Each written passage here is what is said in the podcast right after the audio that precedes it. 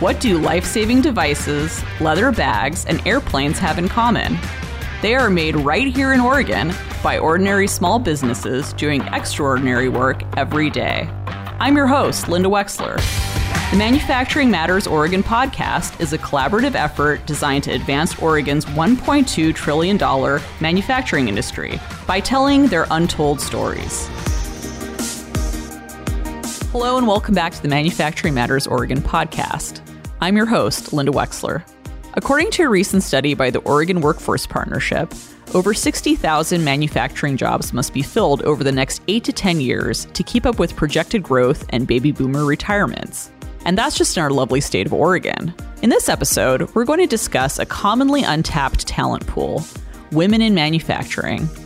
We'll chat with two women that not only created successful careers for themselves, they're also busy inspiring others to follow their dreams. I'll first be speaking with Katie Hughes, who is the founder of Girls Build, an organization that offers summer camps for young women who are interested in building their skills in areas like carpentry, electrical, plumbing, roofing, painting, auto and bike mechanics, sheet metal, and much more. Over the summer, these young women participate in 20 different workshops to help them learn how to build, tinker, explore, and most of all, have fun. Hi, Katie. Welcome to the podcast. Hi, thanks for having me. So, Katie, tell us a little bit about Girls Build. H- how long have you been doing this, and, and, kind of what inspired you to create Girls Build? Yeah, so Girls Build um, was founded in 2016 by me, but also just with a handful of other great supportive women and tradeswomen. And essentially, what inspired me to start Girls Build was I had been teaching at another nonprofit for about seven years, seven or eight years, doing a, a girls building program with them. And um, I left that nonprofit just to like move on to other things. And after I left, they actually, one year after I left, they cut the program. And essentially all these tradeswomen kept coming up to me and saying like hey like what are we going to do about the the future of you know like future tradeswomen and how we to inspire the next generation to get into the trades and how we're we going to do this teaching that is so important to us. So basically um i had a bunch of of women over to my house for some soup and we brainstormed kind of like what we liked about the old program and what we'd want in a new program. And it was really exciting. And I just kind of slowly but surely started kind of doing the things you do, like applying for a nonprofit status and creating programming and creating a website and those things. I kind of did it in the evenings after my other job and um and just with a lot of like emotional and moral support from the community and Girls Build was born. How many girls have gone through the program now? Oh man, basically had um like last year we had 360.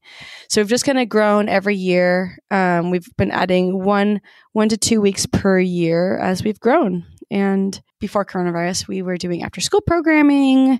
We did weekend programming. We did like mother daughter programming. We even did like a parent child program. And we were just like, uh, basically like, you could be any age. So you could be like a 40 year old with your 60 year old mom or like a 40 year old with your, you know, 10 year old daughter or whatever it might be. So those have been pretty fun fabulous to give them a chance to do something together and really yeah. experience it together um, and build their their own relationship. It sounds like absolutely, um, and it's actually been really fun to see the the little girls really teaching their moms at, at those events.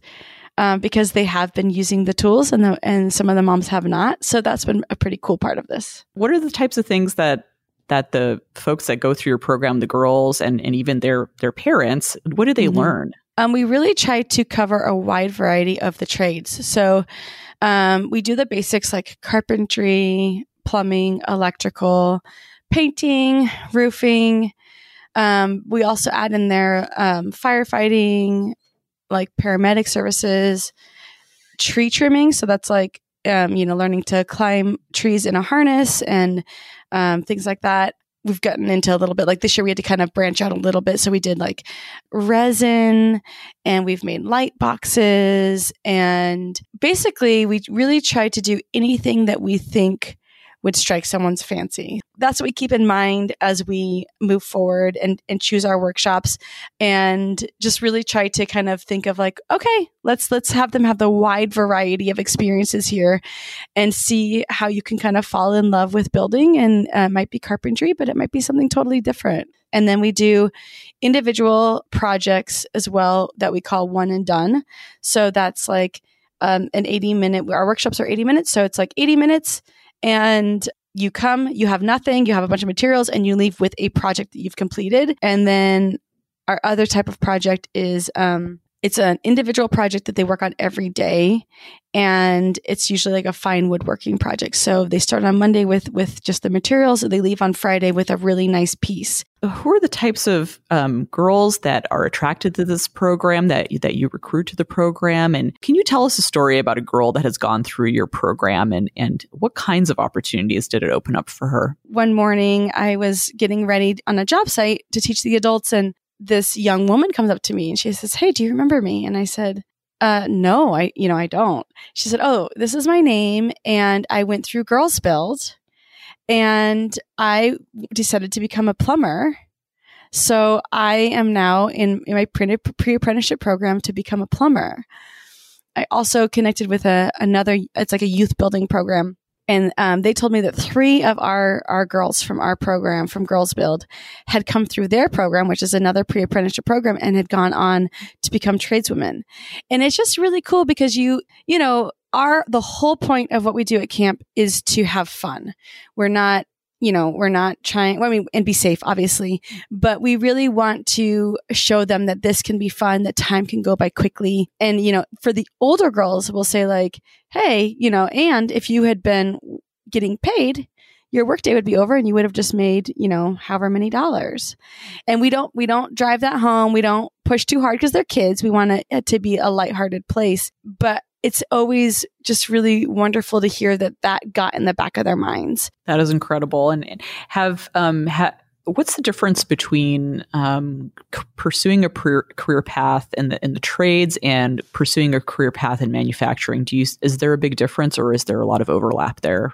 I would think there'd be a lot of overlap. So it just depends upon kind of the interest. I would say for the for the person doing it. So for the trades, it's similar in that you can really work for someone else um, and do whatever they want to do in the trades and in manufacturing. But you can also um, come up with something on your own and decide to kind of spearhead your own idea and what that looks like and lead the way on that. And for people who really are, are leaders and want to kind of um, are, are creative and interested, um, they can follow that path if they want. Or if someone just really loves building something or making something and they want to follow someone else's plans, there's an opportunity for them too. How has um, your career journey led you to creating Girls Build? It's been a funny journey. So um, I grew up on 10 acres. So I grew up kind of you know, doing the things that you do on a farm, essentially, like repairing animal pens and building fences and cutting down trees to chop and chopping it up to make wood for our fire and things like that.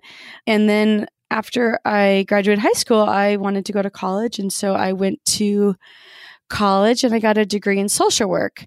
While I was applying for jobs, I spent a week um, volunteering with Habitat for Humanity again. And this contractor walks over to me one day and says, Hey, um, you're a really good framer. Do you want to come work for me? Basically, to pay rent on the house that I'd rented, I took a job as a framer and it just kind of evolved from there. Um, my mom always said to me, like, Katie, I don't know. I was the first one in my um, family to go to college. And so she, w- she really wanted me to like use my degree. And she was like, I just don't know how you're going to combine social work and carpentry and now we laugh because I have. So um, I heard that you just wrote a book. Can you tell us a little bit about um, that book and what inspired you to write it? Yes. Um, the book is called Girls Who Build. And all the girls that I was meeting through our summer camps, I wanted to showcase the variety of girls who like the trades because truly it's it's I haven't met a girl who doesn't like it. And that was kind of the like beginning glimmer of the book. And um, so the book interviews 45 girls and just asks them about kind of their lives, their how they feel about building, advice for other girls, and then and it's photo. So it's it's photographs of the girls building, and then it's their kind of story, and then the beginning of the book is all like how to. So the tools you might need, the tools you might come across, what they're called, how to use them. And then um, throughout the book, basically, I've picked 13 projects that the girls build in their photographs. And I just wrote out how to build those projects. The title of that of your book, Katie, is Girls Who Build, right? And where yes. where can somebody get your book? You can actually get the book anywhere anywhere books are sold. Um, you can buy it online if you want. But I've had friends walk into their local bu- bu- uh, bookstore in really small towns, and the book is there on the shelf, which is almost more exciting for me than than finding it in the in the bigger stores. Super. Well, uh, I would encourage everybody to pick up a copy of that um, and sign up for the summer camp. So, when can somebody sign up? Um, our summer camps open in February. Our registration opens in February. Um, we do um, free programming for any girls in foster care. They get to um, register early and they get to register for free. Um, so keep that in mind. Check our website. And then um, for most other folks, um, it opens usually the second Tuesday of the of February in 2021. Super. Wow. And it sells out very quickly. I will say this. So um, it sells out in in about four minutes. Katie, thank you so much for sharing your story and telling us a little bit more about Girls Build. You, you're an inspiration to me, and I'm sure so many other people. I really appreciate you being on the podcast. Yeah, thank you so much for having me and, and kind of showcasing the wonderful world of um, the trades that we live in right now. Next, we'll be chatting with Natasha Allen. Natasha is a weld process manager at Rightline Equipment in Rainier, Oregon. We asked Natasha to tell us a little bit more about her career journey in manufacturing. Natasha, thank you for joining us today. Absolutely. Thank you for having me. So, Natasha, tell me a little bit more about um, Rightline Equipment. What do you guys do over there? Uh, Rightline, we make forklift attachments. Um, it's a family owned business out in Rainier, and uh, we've been open since the 70s. So, forklift attachments, and, and that's for forklifts that you'd use on a manufacturing floor? Not limited to. We make uh, units that pick up boats, we make units that rotate and dump, we make a lot of stuff for Caterpillar. I mean, realistically, anything that you've seen on the front of a forklift, we've either innovated here or we've made. Oh, I see. So how how long have you been with Rightline? I have been with Rightline for seven years. And honestly, throughout my career um, at shops I worked at previously, um, even now I've gotten a lot of other opportunities to work with other companies. But uh, when it comes to family friendly and understanding and empathy, I haven't seen anything that matches what we have here. Oh, that sounds great. Um, so it sounds like you've worked for a couple other places too. And are you currently, do you partner with other companies in, in the work that you do? Uh, no, we have our own engineering department here along with our own sales team. Um, we do our own painting. I mean, we have our own saw department, burning, press, everything, machining, everything's done in house. But we do partner with other companies when it comes to apprentices or apprenticeships, excuse me, building programs for kids and youth for the trade industry as a whole. And and I I remember hearing a little bit about the apprenticeship program that you have there, and you just mentioned it, and I'm I'm curious to hear more about that. So, what does that look like at Rightline? We didn't build this program. Uh, we partnered with a group of other industry partners uh, like Evraz, Vigor, um, to build an apprenticeship, uh, JATC, with um, Oregon Labor and Industries. So we all partner to have apprenticeships with PCC and we send our employees there to be better educated and gain more skills. Gotcha. So this is a this is a, in collaboration with Portland Community College. Yes. And so, what do the apprentices do? Do they work for Rightline and then um, go take classes at PCC, or how does that work? So now we are in the early stages. We've been doing this for a little over a year, and as it sits now, we pick up we pick employees that we think are viable to to growth and education, smart, driven young people. And we send them there for classes while they also work here so that they can gain different kinds of experience and journeyman cards at the end. Ideally, though, the long term goal would be closer to the Sheffield model in England. And we would take kids fresh out of high school, train them while they work for us and we sponsor, and then bring them into the industry afterwards. So that's your maybe your ultimate goal. It sounds like is to kind of bring them in at a you know earlier in their careers um, when they're maybe in high school at the high school level, and then be able to train them up from there. Absolutely. There's a huge shortage of uh, skilled trade workers in the US right now. And I think uh, most companies feel that we need to bolster that. So tell me a little bit about what where did you start in your career and what inspired you to get into manufacturing? Prior to welding, I was a tattoo artist and a single mom with three kids. And as you can imagine, most of the business comes on nights and weekends, and my kids were not pleased with that. So I decided to go back to school. And upon starting school, I found out that welding is a career path, um, something I had never known before. It's extremely artistic, and it seemed like something I could really get into. So, was this the a welding prog- program over at Portland Community College, or which where were you learning about it? It was at LCC, um, Lower Columbia College in Longview. And so um, it sounds like you were taking some classes there, and and that was one of the classes. Is that is that how you got into welding, or had you had some prior experience with it at that point? No, actually, I had I had no previous experience welding. Um, I found out about the program because I was working nights tattooing still, and I had a work study job at the college, and I got to know some of the other students in the program, and they said I should really look into it what attracted you to welding? Like what it sounds like yes, you're you're looking for maybe a little bit of a maybe a schedule change, maybe of a career change, but going from tattoo artistry to welding, that's kind of it seems like it might be a, a different a really different career path. So um, what what made you make the jump? Realistically, it's not that big of a leap. Um, both are widely artistic. It is scheduled, which I really do appreciate but it's all hand eye coordination, patience, understanding the science. And I've always been into science. Um, but the vast majority of it is really understanding the flow, directionality. It's very artistic. For the listeners that might not know what's involved with welding, can you describe it a little bit? Um, what do you do if you're welding? Is it, what kind of you know tools do you use? So there's many different processes when it comes to welding. Welding is kind of a general term. There's TIG, MIG, uh, submerged arc.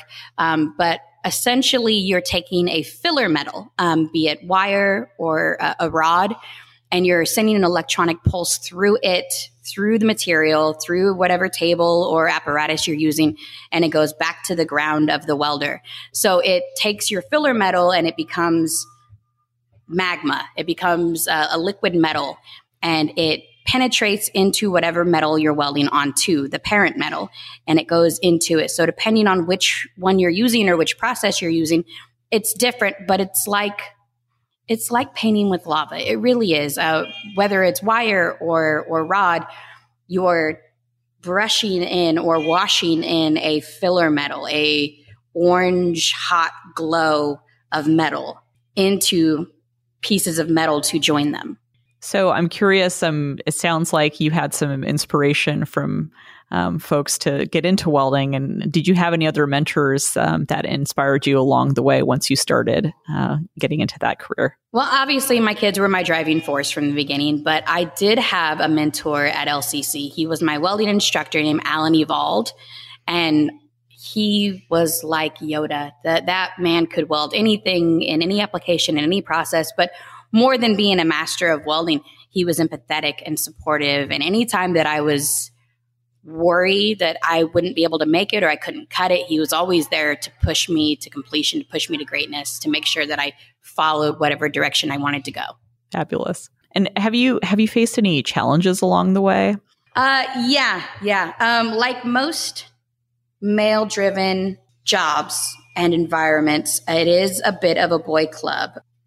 I started here seven years ago. I started welding uh, nine, almost a decade ago. Um, and realistically, it is a boys' club. There's lots of sweetheart princess, a lot of um, doubt, um, but mostly you see a lot of fear, mostly due to stereotypes of women or the fear of frivolous uh, lawsuits. Uh, not founded, obviously, but unfounded. There's a fear of unfounded lawsuits from a lot of the guys that I've worked with. And I realized that I had to earn my spot, uh, not just as an employee, but um, for my gender. Uh, when I started in school, I was one of two women. And every shop I've ever worked at, I was always the first woman there. After nearly a decade here, we have 13 women.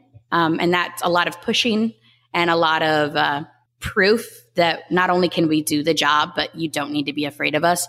You do need a, th- a thick skin. That that that goes without saying. It is the industry, but that's for everybody. You just need a thick skin and a good sense of humor. But it's changed a lot in the last decade. It's not so much of a boys' club anymore. Um, the guys that I've known are welcoming and funny, and the fear is going away.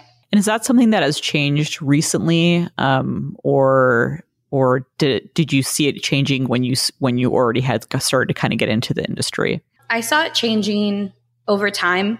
Specifically, in my situation, I hold a position of authority. Um, I still get the looks of surprise when I give well tests to a guy and he comes in and says, You? And I say, Yeah, I'm going to train you if you get hired on, and I'll be here to help you through it and teach you what you need to know.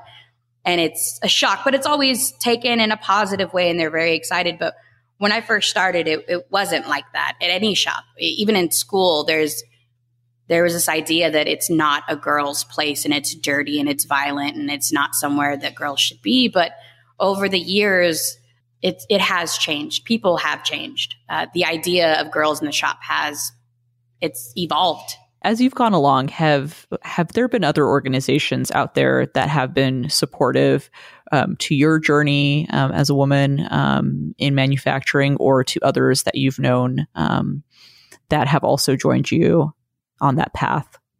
Yeah. Um, so personally, I didn't work with this um, affiliation until after I received my position um, with authority. But WMI, uh, Women in Metal Industries, is a phenomenal program that helps a lot of young women and women in general get into the industry. Um, but for me personally, the high school, or excuse me, the college that I went to um, holds programs for young girls and high school girls, middle school girls to get um, essentially a taste of the industry and welding and machining that we participate in along with other um, companies that we associate with.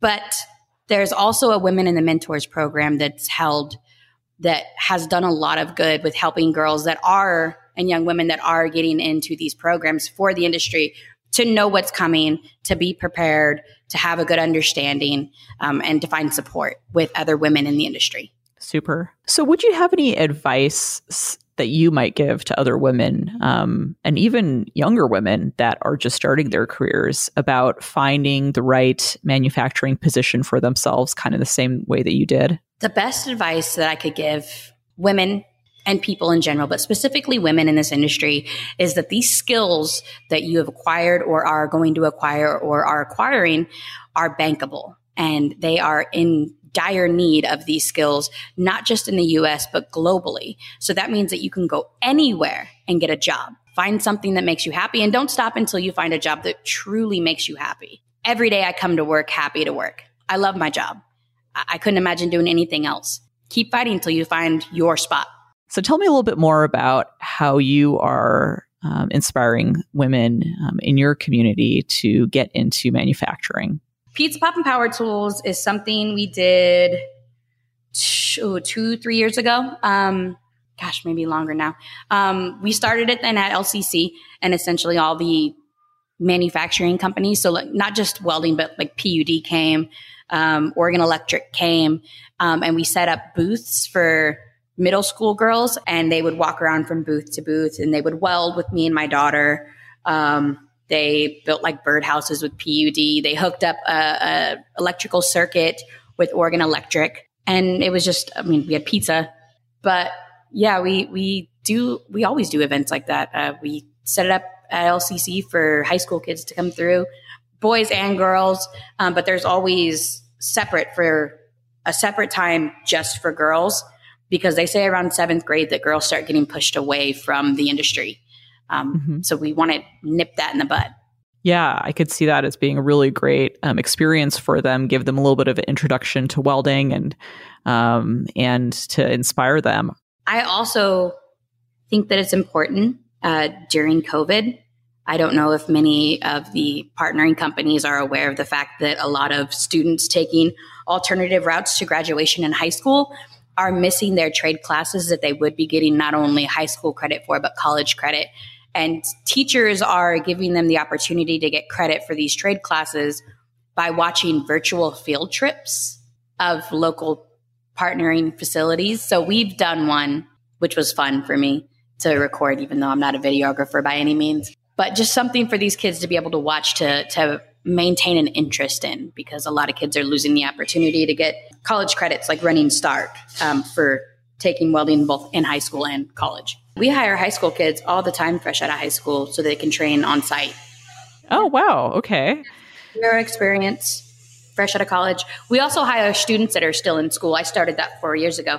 So we'll hire a student that's still in school and we work around their school schedule so that they can not only get class credits for working, but then they're also working while they're in school. Gotcha. So that's a great opportunity for them to continue with their education and but also get some experience, which is so important and critical um, to so they can get their career started. Absolutely. Awesome. Well, thanks so much, Natasha. I'm gonna go get to work. Thank you so much. Thank you for listening to the Manufacturing Matters Oregon podcast. To learn more about manufacturing in Oregon, visit manufacturingmattersoregon.com. And please take a moment to subscribe and rate the podcast as well.